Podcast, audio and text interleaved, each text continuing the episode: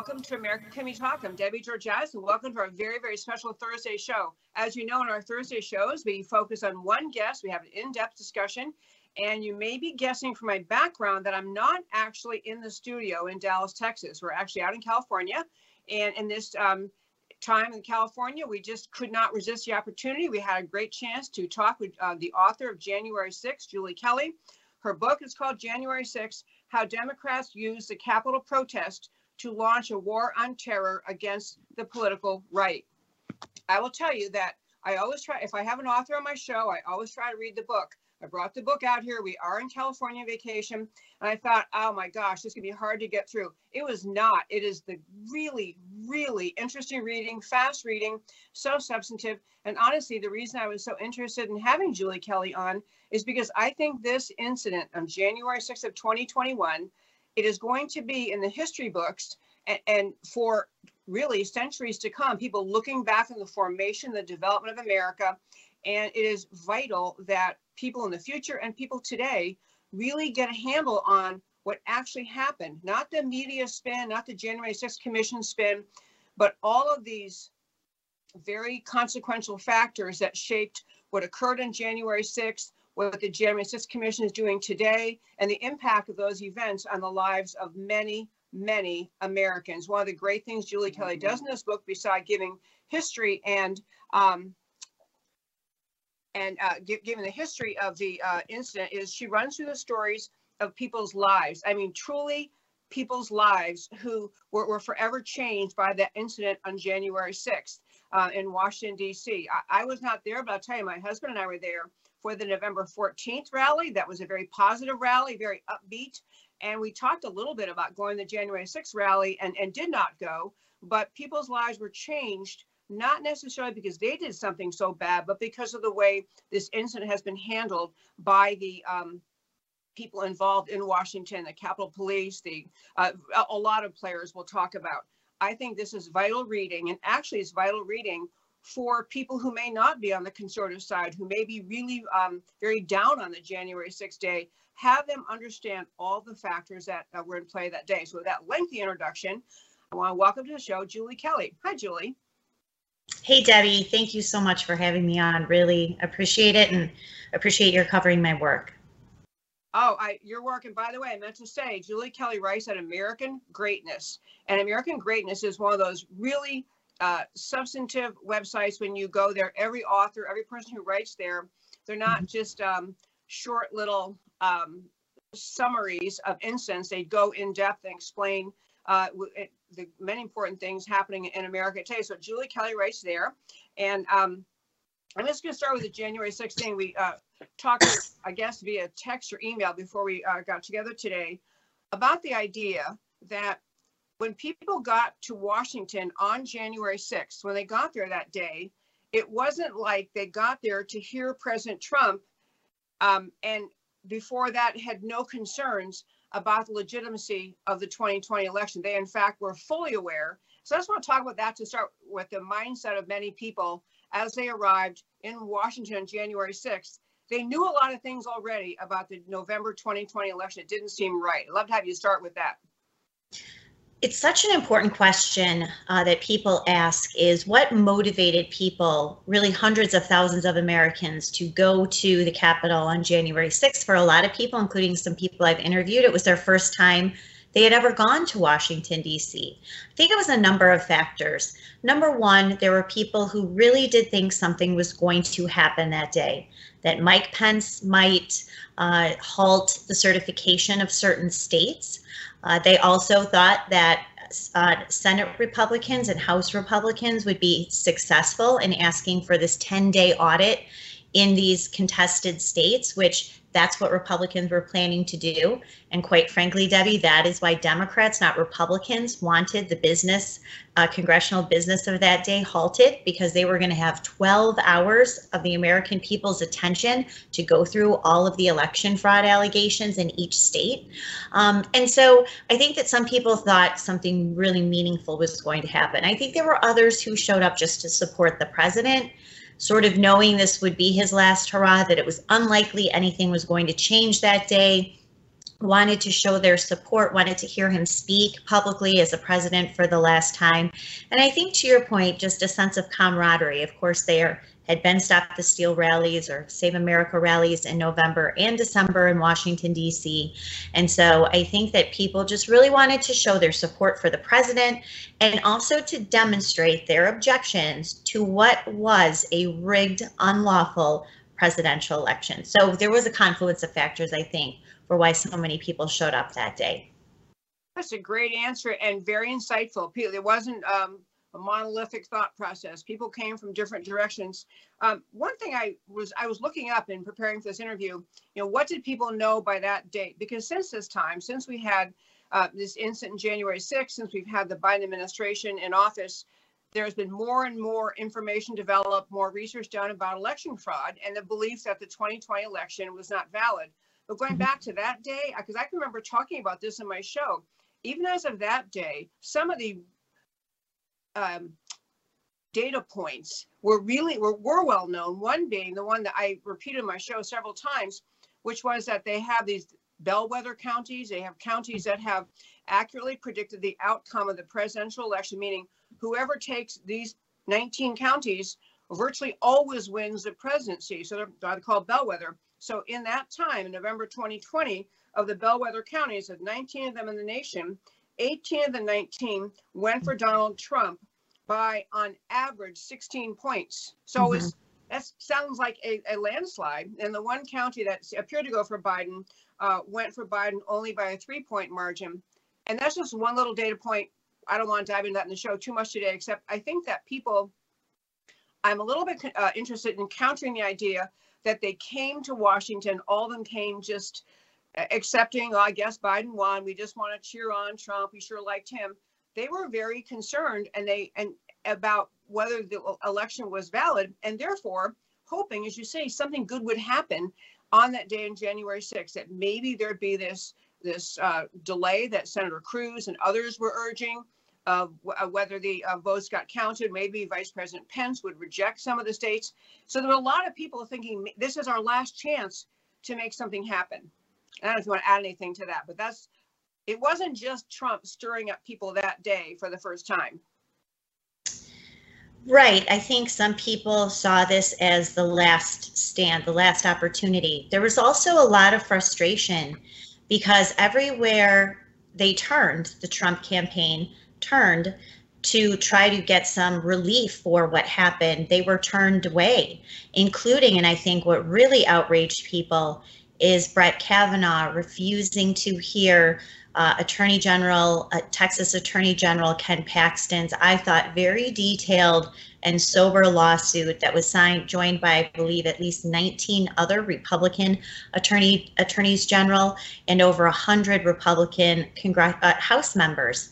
And so when someone like Brett Kavanaugh, who all of us fought so hard for, and especially Donald Trump, it was just seen as a stab in the back. And of course, Brett Kavanaugh did that on a number of occasions related to lawsuits, not just brought by the Trump campaign, but also Pennsylvania officials and Michigan officials and Wisconsin officials. He absolutely rejected uh, and sided with John Roberts and the leftists on the court um, to refuse to even consider those lawsuits. Also, there was a lot of outrage at Attorney General Bill Barr, who a lot of us saw early on as a hero. We thought he would finally come in halfway uh, through Trump's term, this Justice Department that is so corrupt and um, was so adamant about taking down Donald Trump. And Bill Barr said all the right things, really thought we would get to the bottom of Russiagate, finally have some people held accountable. But when he went to the Associated Press on December 1st of 2020, before even notifying the White House that his uh, Justice Department found no evidence of widespread election fraud, without even giving proper investigative tools to these numerous states where we know that they broke the law. Uh, this was just a fueling so much outrage and frustration and quite frankly desperation. And so that is why i think a lot of people want january 6th to see hopefully i mean i think the mike pence move was was a misfire by donald trump. He should never have entrusted or thought for a minute that mike pence would do anything Um, but I do think that the senators and, and House members who were coming together, and of course the joint session was adjourned when Ted Cruz and Paul Gosar were talking about uh, uh, what was ha- what had happened in, in Paul Gosar's home state of Arizona. That is when they adjourned or recessed, and uh, allegedly because of the the demonstrators coming into the building. So, um, but the Democrats got their way that day. You know, the the lie is that Republicans wanted and Trump wanted the business of that day stopped. That's not true. It's the Democrats who wanted it stopped. They did not want those audits to move forward. And at the end of the day, that is exactly what happened. Senators who were going to support it pulled their support pulled their support because of the riot. And uh, of course, Joe Biden and Kamala Harris were certified around 3:30 in the morning on January 7th such excellent points. Before we dive into your book, I, and I, I have so many things. I, I, I messaged you early saying I think we need six hours, which we don't have. But I want to mention one thing about your book that I meant to say in introducing you. You have a summary of it at the head of your Twitter handle, which uh, says, um, in 90,000 words, I carefully expose every lie related to January 6th. I cover the cover ups, including 14,000 hours of security video and witness accounts of police misconduct. I tell some of the many stories of lives destroyed and ended by that event. It's a great summary of your book. And again, your book is called January 6th. I also want to commend you uh, just for your dedication, dedicated to everyone who still knows America is worth fighting for and to the political prisoners. Just, just so profound, so good. Okay, so among the things you did in your book, which I really appreciate because I think that, you know, there's a lot of surface level argument on politically people january 6th was an insurrection it was a riot or other people saying no it was a very thoughtful um, insightful, uh, you know, uh, a meaningful event, you really break down the big arguments and, and, address them directly in the various chapters. And so I just want to start with you talk about the idea um, that you have, you have a great timeline uh, also, but you talk about the idea, uh, the myth of an armed insurrection. And this is, first of all, if you could address briefly the idea why that isn't uh, a myth to call an armed insurrection. And then I want to talk about the idea that choice of the word insurrection had political consequence and people knew it from the start. But first, what, what's so wrong with calling it armed insurrection? Because no one was charged or arrested for carrying a firearm into the Capitol that day. Even after all this time, they've arrested a few men who had firearms outside of the building, one man who had them in his truck parked near the Capitol building. Of course, as you know, Debbie, the only person who had a gun and used it that day was Capitol Police Lieutenant Michael Byrd, who shot at almost point blank range in the face Ashley Babbitt, an unarmed female veteran posing no threat to anyone because, of course, the House chambers had already been evacuated half hour before Michael Byrd executed Ashley Babbitt. So no one, so the idea it was an armed insurrection, that you had all these Trump supporters with their AR-15s and whatever heavy weaponry uh, storming the Capitol, trying to assassinate Nancy Pelosi or Mitch McConnell or whoever, um, is just one falsehood about the narrative of January 6th. Um, did people have weapons? Yes. There are about 70 people, 75 charged with some sort of weapons possession, but this is pepper spray. A lot of these people, Debbie, as you know, brought some sort of protective weapon, including chemical spray, because of what had happened at previous Stop the Steal rallies in DC. We saw videos, and you may, might have seen this yourself in November of 2020.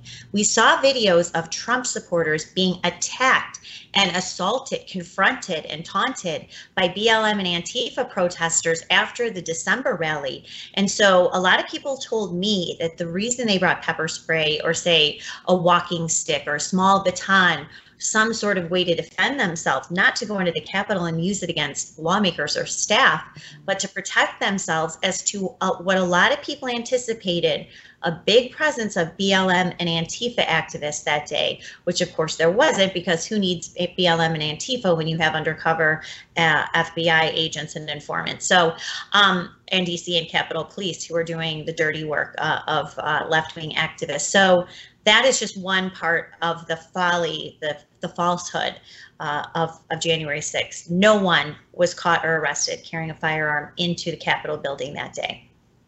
That is such an important point, and I'm going to guess, uh, of course, aside from those who read your book, but there are many, many people who actually do think that's what happened because the way the media portrayed the event, the pictures they chose to depict of the crowd had people thinking, my gosh, it was actually armed people storming the Capitol and getting inside. And to know that that's not true, you know, I just, I, I feel like the media, among many players in this entire incident, have really been unfair, unfaithful to truth, unfair to the American people in allowing this to continue to be the perception that was an armed insurrection. And the January 6th committee is trying to push the idea that it was actually a planned insurrection, trying to pull together pieces to point fingers at various people who somehow were engaged in creating this insurrection. And what it, you know, it was, I, I, you may choose a different term for it. It was definitely a breach of the Capitol. The Capitol was breached. I mean, people entered when they weren't in some places where they weren't supposed to, um, and it turned. It, it was a it was a protest that turned a little bit violent and a small number of people. It wasn't an insurrection, and it was over in whatever it was, eight hours or something. It was it was a not four. Even four hours, yeah. So it, it's so important just to correct these really um, intentionally chosen um, mislabelings. And then to the point about people using the insurrection term, I have a little clip. Um, even people on the alleged conservative side of the aisle, I, I sent Mr. Becker a clip. Uh, this is of uh, Mitch McConnell, uh, Minority Leader uh, Mitch McConnell, who his little blurb he had to say about the insurrection. And Ziggy Becker, if you are ready, let's quick play that clip.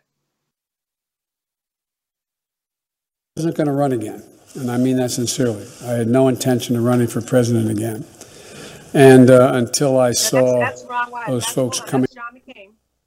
Let's do the other one. If we have the first one, Mitch McConnell. Well, let me give you my view of what happened January the 6th. And we're all, we're here. We're here. We, we, we saw what happened.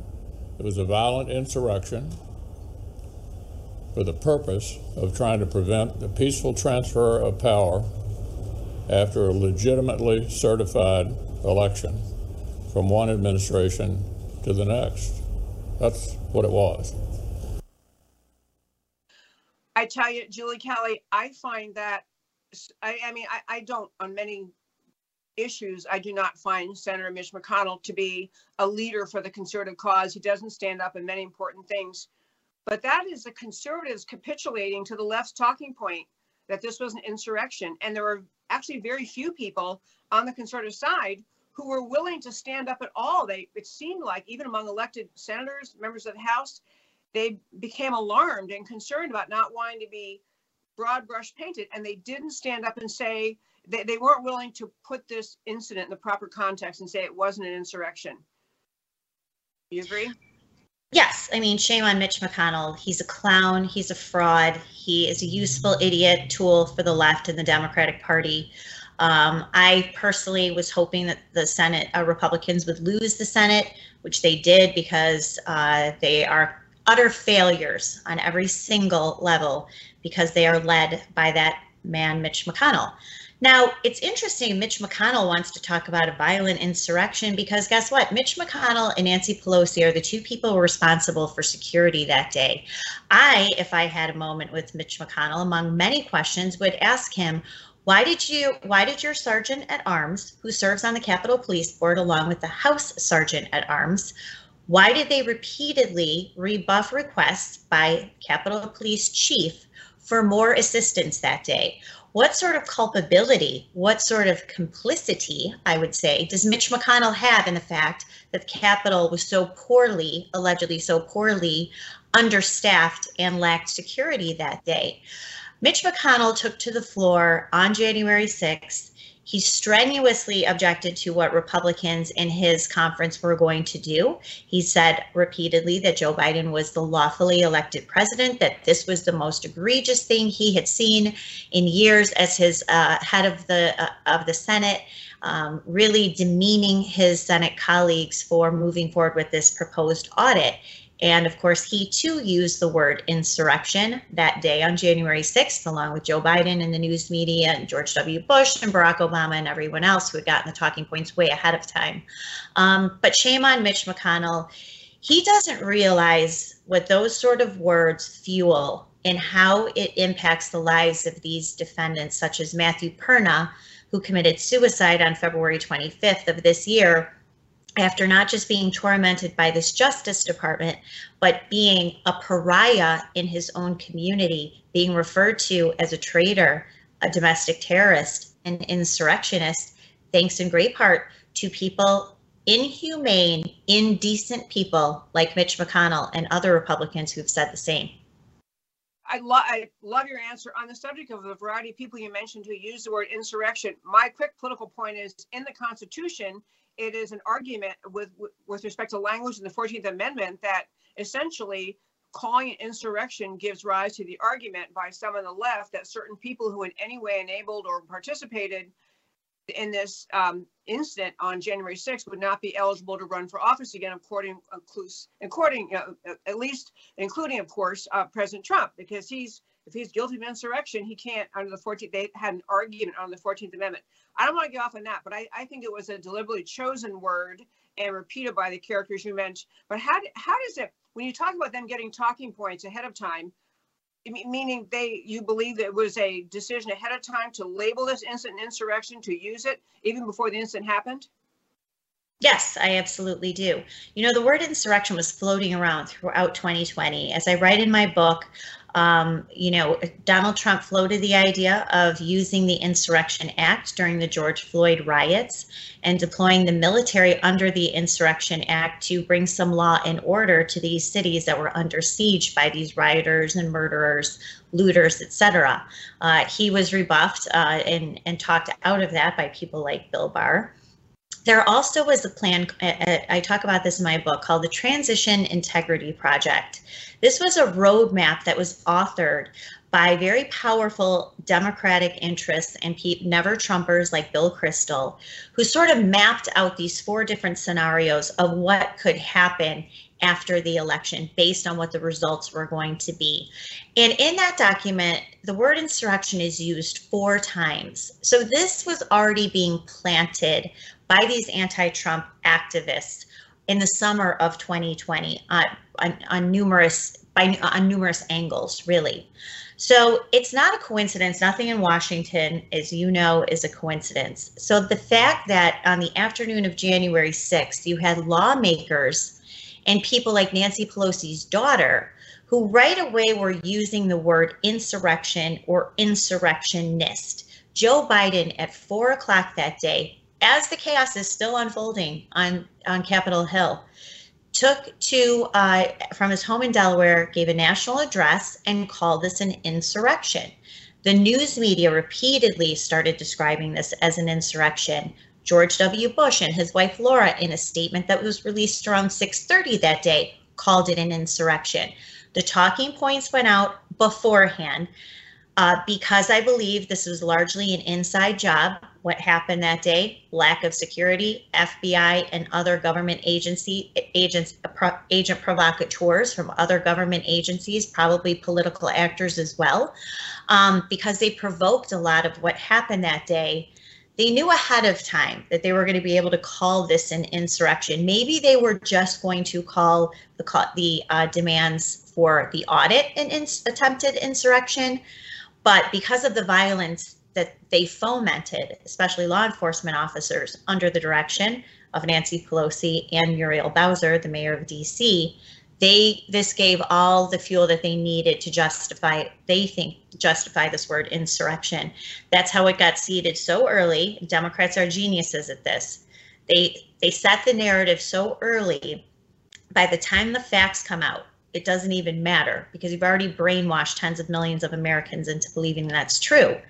So that is how that term insurrection was seeded throughout 2020 and then certainly on January 6, 2021. Uh, Julie Kelly, I'm a thousand percent with you, and I'm so glad you were brave enough to say this, write this, and speak it because there is a great deal of fear still in our country among conservatives to even speak up in defense of anything about January 6th. It's kind of a move along, leave it alone, leave it behind us, and we're going to go ahead and talk about something else. But putting these facts out there, as you have done, is vital for people to get the correct picture, the correct understanding of what occurred.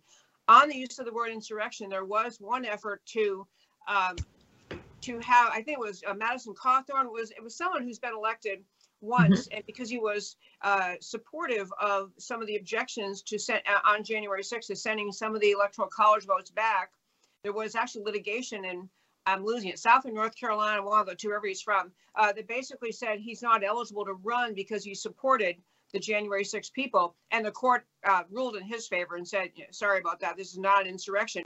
But I agree that it was it was an intentionally chosen word to um, cause fear, strike fear in the heart, especially of people who don't pay that much attention, and to politically cripple President Trump's future chances of running. I want to turn to another argument. You have a great chapter on it too. You talk about how much the term white supremacism is pushed around in connection with January 6th. And this is the the left wing go to argument. Every issue, if they can't get their way, they turn to race. They turn to calling people who won't agree with them racist on uh, on a wide variety of topics. But when I first was hearing after January 6th that there were people, Nancy Pelosi made reference to white supremacism being behind this, there is no logic at all to that allegation. But again, the left chooses a term because it stirs people up. And you pretty handily dismiss that in your chapter in your book on the argument about white supremacism. But the can you just quickly tell us why you so can easily reject white supremacism as the motive for January 6th? Well, I always say so you had a bunch of white Trump supporters who were going to overthrow an almost entirely white US Senate, an overwhelmingly majority white House of Representatives to halt the inauguration of another white man. And that was led, they wanted to hang the whitest man on the planet, Mike Pence. I mean, none of this makes any sense, right? I mean, please. Uh, uh, So not only does it make any sense, it makes no sense. It's actually laughable, like like you just did. It's hilarious if you really think about it. But Debbie, of all the evidence I've seen, encrypted chats where people thought nobody was watching, memes that have been used, things that are collected off of people's personal cell phones, conversations, texts, etc. There's nothing, absolutely nothing. I haven't even seen the N word used produced by the government against a defendant in service of this white supremacy narrative. There's one man, Timothy Hale, who has been accused, actually, it's in his charging documents, of being a white supremacist. Do you know why? Because they pulled, I mean, memes off of his phone, which I would not have, right? Very derogatory things about blacks, derogatory things about Jews. He wasn't spreading it out there. It was on his phone. That's his business. I mean, it, it's not a crime to have these memes on your phone. They also, he worked for, he's an Army reservist. He worked for uh, Navy uh, Naval Yard. They, NCIS, not the TV show, the actual agency, went and interviewed four dozen of his coworkers asking him what they asking them what they thought about Tim Hale's political views, if they'd ever heard him say anything racist, had he ever said anything anti-Semitic. They collected that evidence, they collected those responses and used it as evidence to prosecute him. And not only that, to keep him behind bars where he has been since January of 2021, he turned himself into the FBI. Um, he's been there ever since, and his trial isn't even till May. But aside from that, there's no proof that these people were motivated by race at all. There's still no evidence by the government that any of this was motivated by white supremacy. Um, and in fact, I see the same in the Governor Whitmer trial, the trial of the alleged kidnappers, which I've been covering, and now is on its fourth day of deliberations. The jury still has no verdict. But the idea was that that was a group of white supremacists too. They have thousands uh, or hundreds of hours of recorded conversations with these defendants. They never talk about race. They never talk about blacks in a derogatory way. They never say anything about whites. None of this is, was motivated by race. Just another red herring uh, that that these liars in the government, these liars in the media throw out there to smear innocent people as racists. And uh, to our radio listeners, we just want to say that we will see you again in three minutes. You're listening to America Can We Talk with Debbie Georgatos. Thank you, sir, for jumping in. I hope they come right back after three minutes. Okay, so I want to, uh, you know, jump to you're, you're making. There are so many things we could talk about, and I want to turn and talk about. You know, you do a great job in your book of capturing the impact on individuals' lives. That isn't just a, a mass of people went there and, and then uh, some got arrested, but the, the personal impact in people's lives of what the January 6th Commission is doing. And I want to start with you make a really good, I, I love your characterization of it, just that January 6th is being used as a as a means or justification for pretty much a domestic terror assault against political enemies. It's it's being used to say now that we have this behind us and everyone's afraid of us, it is being used as an assault weapon against many many Americans. I mean, the January 6th Commission is I think you use the word witch hunt in your book, but it is a it is just an all-out effort to uh, gather supporters, to to identify supporters of President Trump, identify supporters who may or may not have supported January 6th, and and instill fear and instill the notion that you are a criminal because you were there or because you believe in Donald Trump. It, it is a political witch hunt, uh, really on the parallel of the Russia collusion hoax witch hunt. I love your comment about that first. Before I want to jump in and talk to some of these individual trials, but your thoughts on that, just overall. Um, right. Well, I always say when the truth about January 6th comes out, Russia collusion will look like a kindergarten play because it, this is on such a scale, Debbie, that I don't think Americans are fully ready to grasp what our government is capable of doing. And I, as I said, following the Whitmer trial, you get a little taste of it, um, but they accelerated that plan to produce, to concoct, and to present what happened on January 6th. But they are definitely using the weapons of war, domestic, the foreign war on terror, they're turning those tools against Americans on the political right. Now, we see the January 6th committee certainly doing that. We see the Biden regime helping that committee because, of course, for the first time in American history, a sitting U.S. president has denied at least three times executive privilege protections to his predecessor. That has never happened before.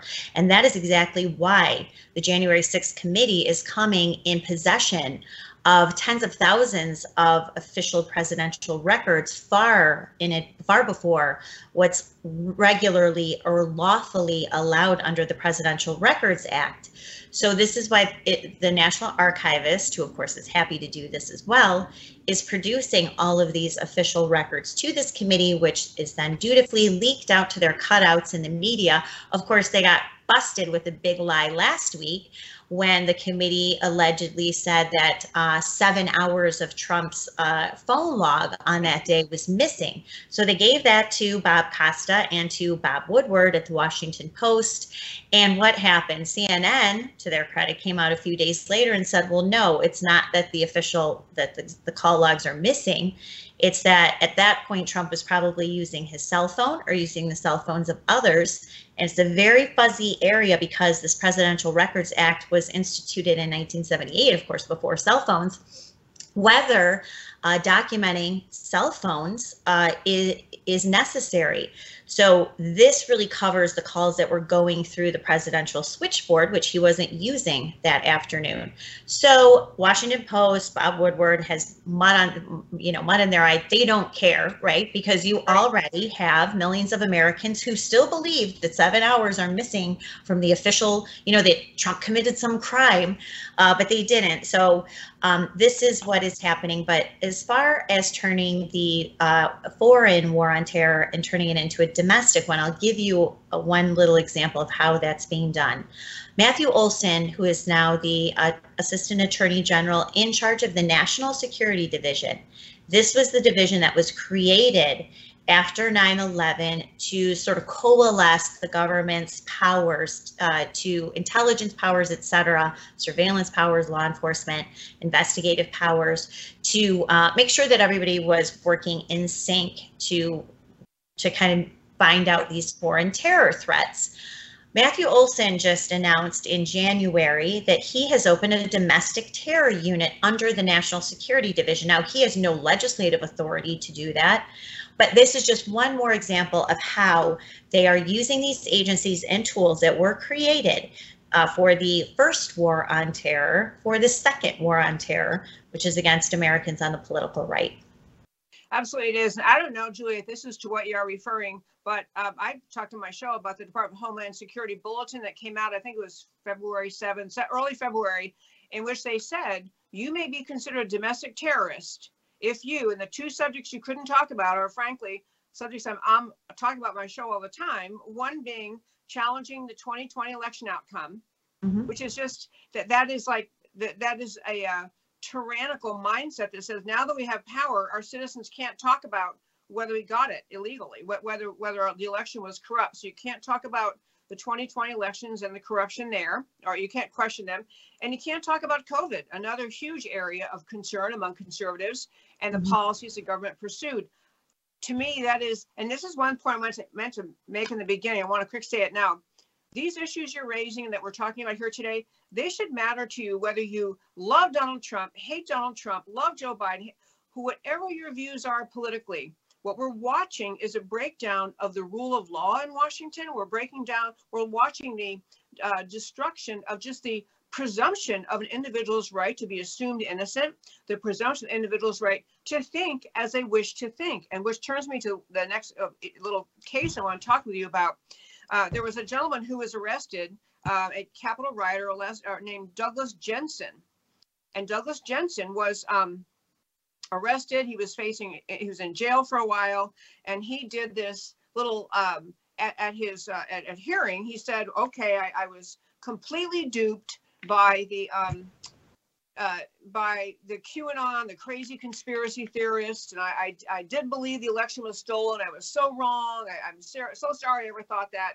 So the judge ag- agreed to let him wait and have uh, home and wait at home for his trial, um, contingent on the thing on, on the condition that he was not allowed to uh, be looking at the internet. He couldn't look at the internet. He couldn't connect with the internet and find out things he wanted to be knowing. So essentially, he was he got freed from being jailed, able to stay at home awaiting trial, and was rearrested because they discovered that in he was in the garage of his home with his daughter's cell phone, listening to the Mike Lindell symposium on election fraud.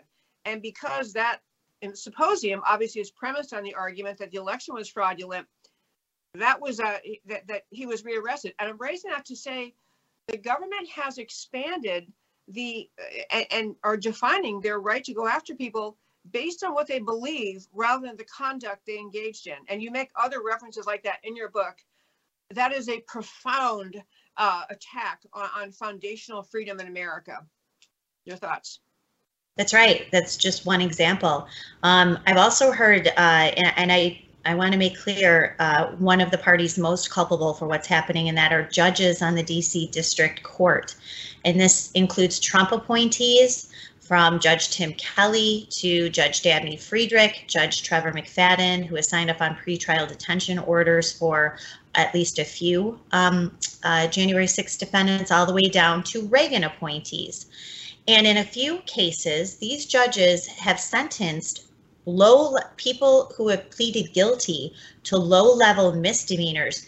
Um, they have sentenced them to three years probation and specifically said three years so it covers the 2024 election season. So they will be on guard related to their own constitutionally protected political activity in the 2024 presidential campaign season. I mean, to say it so egregiously and have federal judges say that we're supposed to uphold not just the law, but primarily the Constitution, and to have no qualms about saying that and punishing people's political, future political activity um, is really something to behold. But these judges are as bad, as culpable, uh, as as punitive as the prosecutors have been uh, all along for the past 15 months.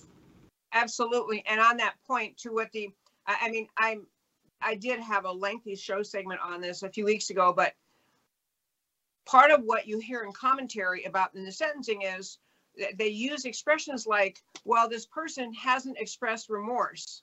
And so it's one thing if you express like you express remorse because you robbed a bank and you realize it was wrong or you committed a violent act. They're talking about you're not expressing remorse for believing that the election was stolen.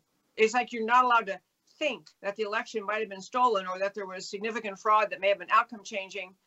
That's a that your thought about that is a basis of determining whether you should be bound over, um, you know, have to stay in jail until your trial comes, whether you get to go home, how long your sentence should be. I, I mean, these just seem to fly in the face of everything we believe about America. And I, I, I don't have anything further to say on that, but I, I find that among the most upsetting things of all is that the government's now punishing what you think. Yes, they, I mean, FBI agents are on record asking uh, the accused what their thoughts were about the 2020 election. You have people going before judges uh, at behest of, and this in some cases, public defenders and court appointed attorneys, because a lot of these people have never been in trouble before, let alone have the uh, wherewithal to spend six figures on a DC criminal defense attorney. So they're at the mercy of public defenders, who, of course, uh, have nothing but contempt for their clients. So in some cases, you also have people writing these mea culpas to the court, um, acknowledging in, some, in a few cases their white privilege, and also telling the judge that they were wrong about what they believed about the 2020 election.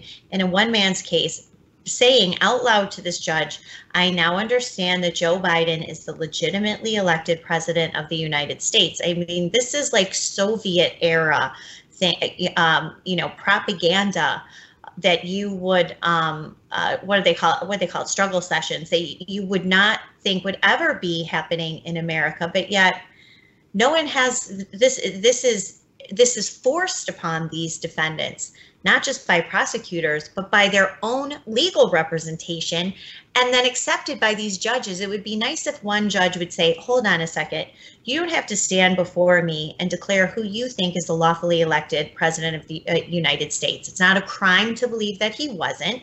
You don't have to express your loyalty or fealty to him. This is way out of bounds in this court, and it's way out of bounds for the government to allow this, but no one is calling this out. Um, and so you still have defendants who are being forced to confess their uh, their wrong think about the 2020 election. Uh, it, it's very dangerous and it sets a dangerous precedent because no one's challenging it. I actually thought there would be a significant legal challenge to the DHS bulletin saying that you may be a domestic terrorist if you challenge the 2020 election. I really thought there would be, and maybe there still will be, litigation challenging that because you're being essentially told you you can't you can't think something the government has has said is wrong thing is not permissible. We have so many other topics. I, I, your time is precious. I really want to make sure we get to them. Uh, one thing that was talked about a lot after January 6th was the um, Capitol Police Officer Brian Sicknick, who uh, died a couple days after January 6th incident. And at the time, I remember this because I was getting emails from people who were saying this to me that you know he was beaten to death with a fire uh, extinguisher you know, how can you defend these people? And the real story we all now know is that Brian Sicknick, sadly, and I'm sorry for anyone's passing, but he passed on because he had developed a blood clot, which led to a stroke or several strokes, and he passed on from natural causes. And the DC medical examiner said he didn't have signs of trauma, he didn't have a head injury, and he didn't have signs of having inhaled something that was dangerous. But I want to turn and talk because this ties really well, Sicknick and the FBI. The arrest of this gentleman Khater, K, I forgot his first name, K H A T E R, Khater. Yeah, and you know that you wrote a great, great, great column talking about. Your column is called um, "More Scandals Envelop the Scandalous FBI."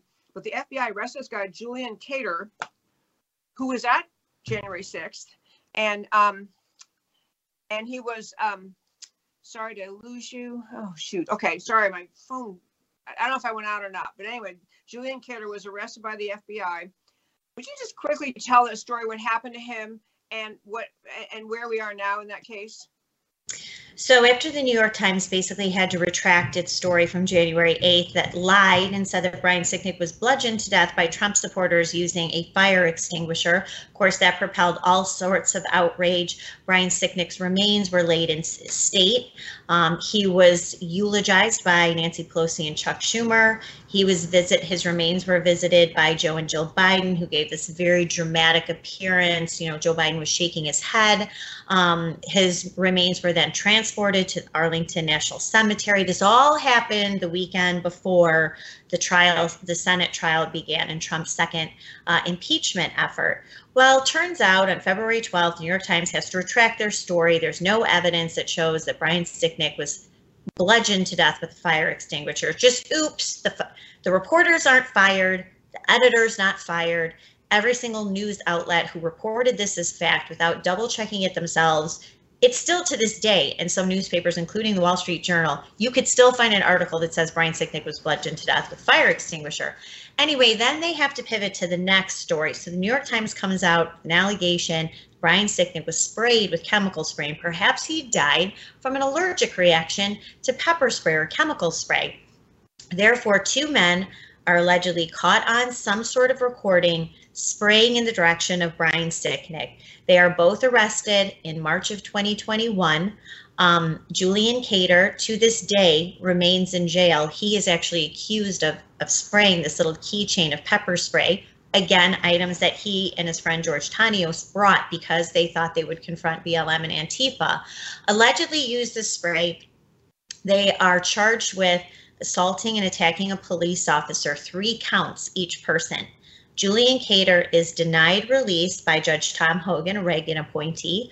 He is in the DC Gulag where he has been since a year ago. Um, not only did Judge Hogan deny his bail, the DC Circuit Court refused to overturn Judge Hogan's pretrial detention order. And then last week, Julian Khater's uh, attorney and a group called the Press Coalition released his FBI interrogation that lasted two and a half hours. He was hauled off of a plane in New Jersey after he arrived home from Florida. Made FBI made this big scene, hauls him into the field office, shackles him to a metal bar and wall, where they proceed to interrogate him for two hours without an attorney, even though he says on numerous occasions, I would like my lawyer here. Um, so his lawyer actually just moved to have that interrogation suppressed. He still, I don't believe, has a trial date. But the only reason these two men, Julian Khater and George Tanios, as I talk about in my book, have been arrested and charged, and one now languishing behind bars for over a year, is to sustain the lie that Brian Sicknick was killed by Trump supporters on January 6th, which he absolutely was not. As you know, the DC coroner uh, finally concluded, released his report in April of 2021 that tragically, at the age of 42, Brian Sicknick died of a stroke caused by two blood clots. Yeah, I was going to say the other piece of that story, which is just really reflective of the FBI's conduct, uh, which is should be deeply troubling. Again, no matter where your political views are, no matter what where you you you don't want a, con- a country like America to lose its rule of law. You don't want our society to live and go forward in a place where the government is behaving more and more tyrannically, where they don't honor the requirements of the Constitution, the Bill of Rights. So back to this uh, arrest of this uh, Julian Khater. So as you say, he was dragged off an airplane, very much, you know, make a public scene of him. But mm-hmm. they also, uh, he signed a statement after two hours of questioning, which is what you're alluding to. Uh, his lawyer is now trying to uh, suppress, but he signed a confession and really at, because he didn't have a lawyer there he's a alarmed first he didn't even know he kept asking in the beginning why am i being arrested? Because he had uh, he may be one of the ones that had actually um, no maybe not. Anyway he had uh, he had not been aware he was going to be charged at all dragged off a plane and then signs a confession. These are things that that liberals in the traditional use of that term mm-hmm. used to lament about the South, about the treatment of, of Black Americans, of anyone who was uh, powerless in society, that you don't let the federal government, state officials, anyone corner them, question them, get them to sign a confession. I mean, it's behavior we should not want out of anybody, uh, out of anybody. Okay, you made allusions uh, also to the um, the jail conditions, and I, I can't go through a lot of it, but I thought maybe the story of Ryan Samsel, you tell that in your, your book too, Ryan Samsel, who was um, in jail uh, related to January 6th incident and uh, beaten by uh, officers. And if you would just talk a little bit about the condition of the jail in Washington, D.C., where most of January 6th defendants are being held. So um, there is a political prison in the United States of America. It is in the shadow of the U.S. Capitol building in Washington, D.C. Right now, there are close to a little more than three dozen January 6th defendants. It's part of the DC Department of Corrections facility that has been set aside to specifically house these detainees. There are reports of physical abuse, certainly emotional abuse.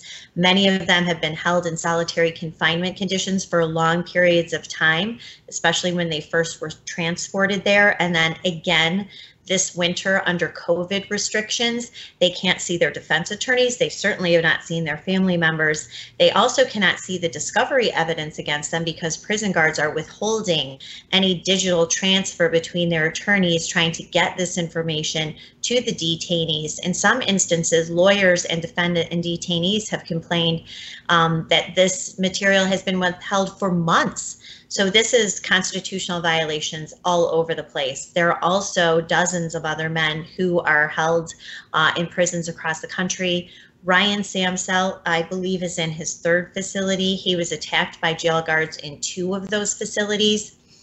I believe that there are reports he lost vision in one of his eyes because his eye socket was broken.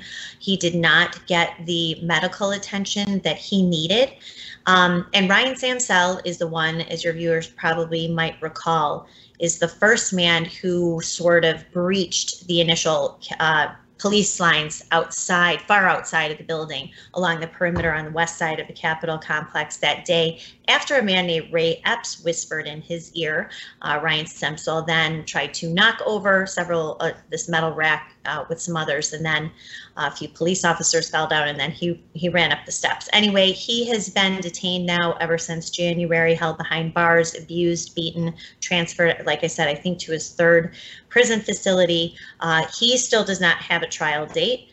Um, and uh, they government just uh, added defendants to his case again. Like I explained, this is a trick by the Justice Department to delay trials, um, and so they just did that again to uh, to Ryan Samsel. Shirley, these are things, the stories that you're telling that we in America normally would hear about some third world country or some country that has doesn't have a constitution, a bill of rights, that doesn't have a presumption of you know innocence that all the things we would say about other countries that's terrible. We'd never want to live there. And they're happening here. And the reason it takes a book like yours julie kelly your book january 6 how democrats use the capitol protest to launch a war on terror against the political right. The reason this book is so vital is because it has story after story after story like this. It really brings the what occurred on January 6th into human terms, and it really helps people see, you know, if they can do this, if the government can do this to people who, in some cases, are guilty of trespass and, guilty of relatively minor crimes, and especially you, you make reference several times in your book to how many Americans are contrasting the way the January 6 defendants are being treated as compared with defendants who engaged in the rioting in America uh, that spawned by the George Floyd incident throughout American cities. We seem to have a double, uh, you know, a, a, parallel justice system.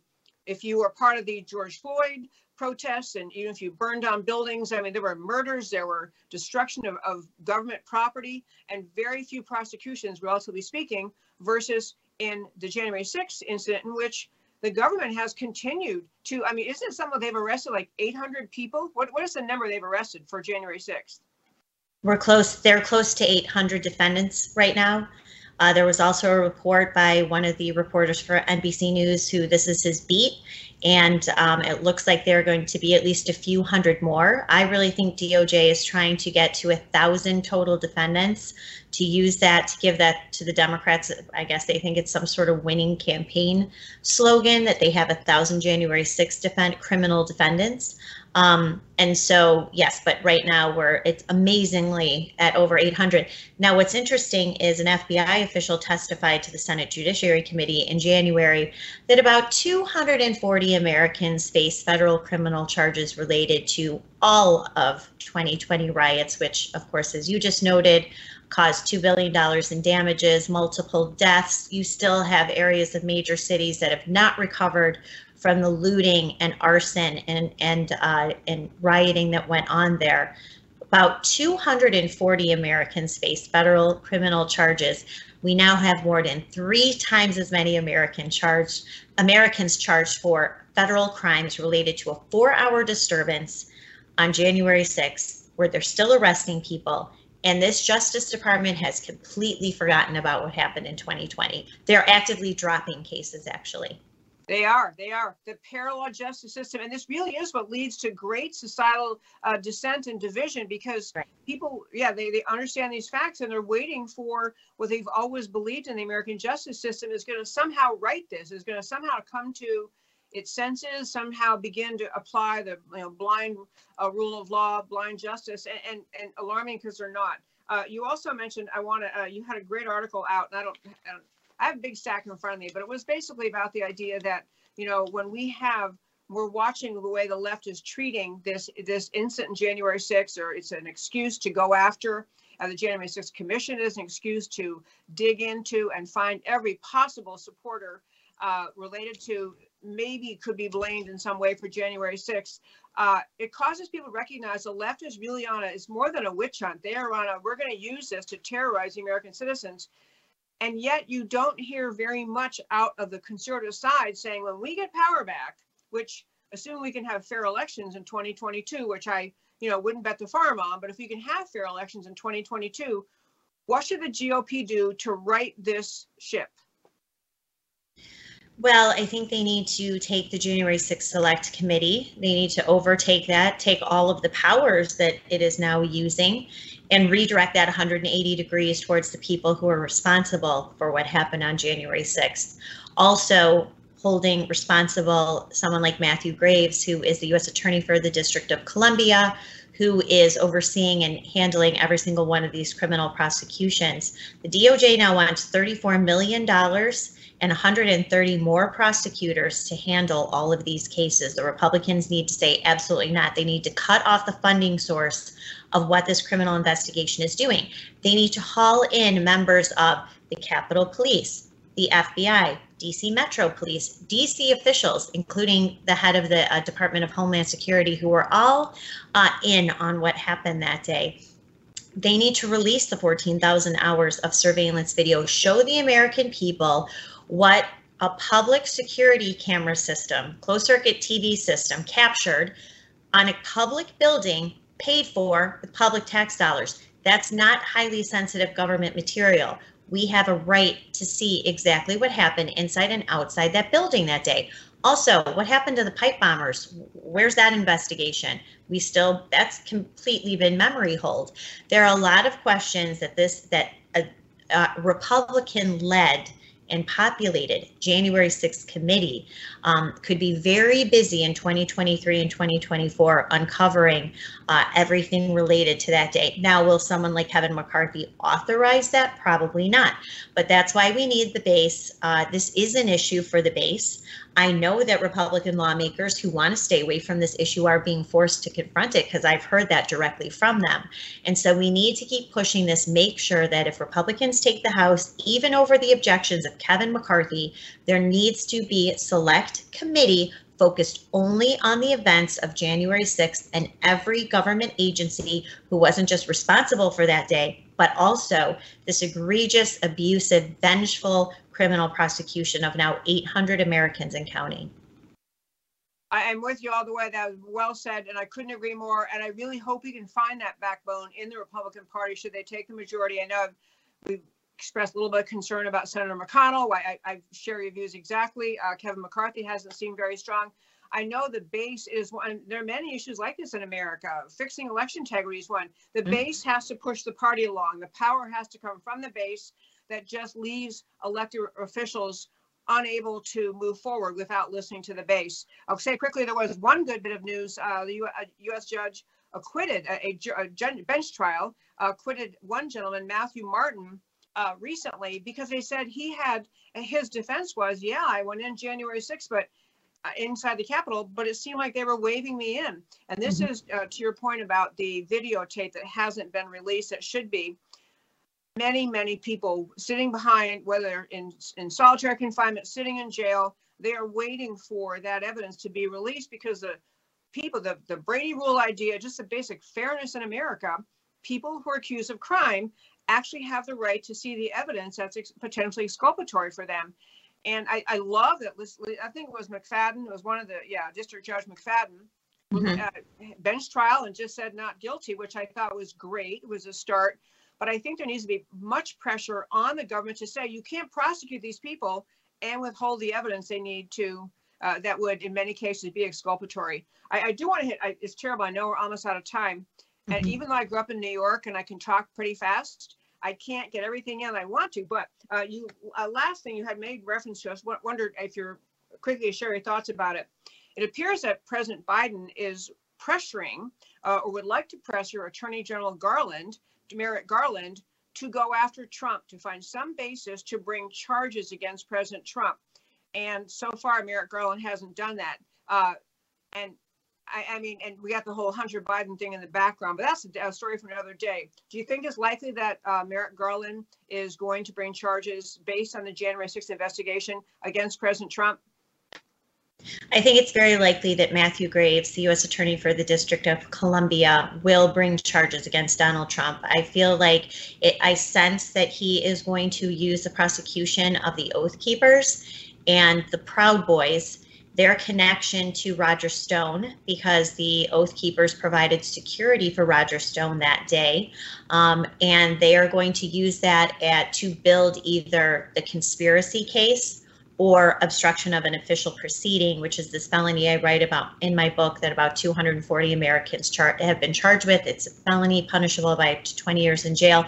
Liz Cheney already suggested that that committee might send a criminal referral to DOJ for obstruction of an official proceeding, but the committee is backing off on that and instead really applying pressure to Merrick Garland in just uh, one of those instances you can only imagine if this was a Republican president putting pressure on a Republic or a Republican led committee putting pressure on a Republican attorney general to indict and or charge um, the Democratic predecessor. It's just, uh, but but this is just lauded. You know, the New York Times reported it as uh, as though you know this is legit. They weren't condemning the idea that Joe Biden or Democrats are putting pressure on Merrick Garland they think it's a great idea. And so I really don't think, I think at the end of the day, the guy holding the bag is going to be Matthew Graves. And he will just defend it as the natural progression of his investigations into these two groups, uh, led through people like Roger Stone and others who had security that day by these groups, to charge him with the same charges that they face you know, you made a great point, I believe, during our conversation, as well as in things that you've written um, about the idea that the American left doesn't have a lot to run on this fall. I mean, the, the country's a mess under Biden. Many people are upset about a long list of things. So maybe, I think, they think if we can just show victory through the January 6th committee, if we can show a number of prosecutions that led to convictions, I mean, they are just investigating, but they are bringing out information that lead to criminal prosecutions maybe that's enough. And the, the potential of even considering uh, having Matthew Graves consider indicting a former president, I think that is radioactive. I think they've got to do a lot of thinking about. They they may say there's a base that gets fired up on the Democrat side that loves it, but there'll be a lot of Americans just uh, no matter what they thought about January 6th, the idea of indicting Trump over that will will be um, there will be a very very strong pushback among um, conservatives around this country. Do you agree? I mean that's a Oh, yes, yeah. And I think that's why the committee backed off. I think they sensed that this would even have political backlash for them. Okay, Julie Kelly, again for our listeners, actually, uh, Mr. Becker, do you have the picture of her book? You can quick put it up and show people.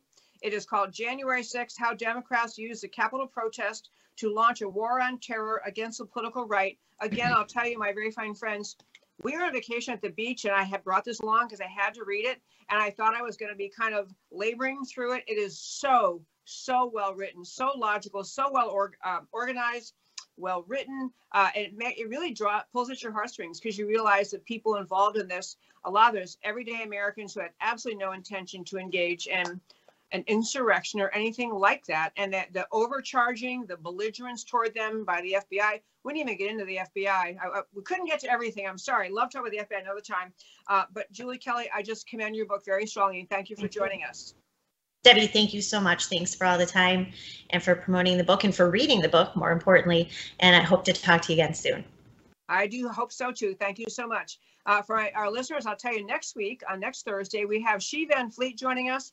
You may recognize her name. She's a mom in Virginia. She actually grew up in China under Mao Zedong, and she is trying to wave the red flag and say, what you're watching in America's schools and out the anti-American left today truly is very, very similar to Mao Zedong and his Cultural Revolution, his vicious repression of the rights of the people in China.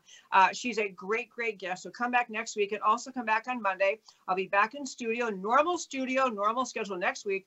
Monday through Thursday at 3 p.m. Central Time. Thank you also very much for listening to America Can We Talk, where I always talk truth about America because America matters. And I'll talk to you next time.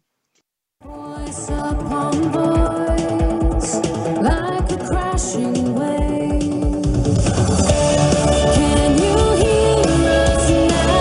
America, can we talk? Truth about America.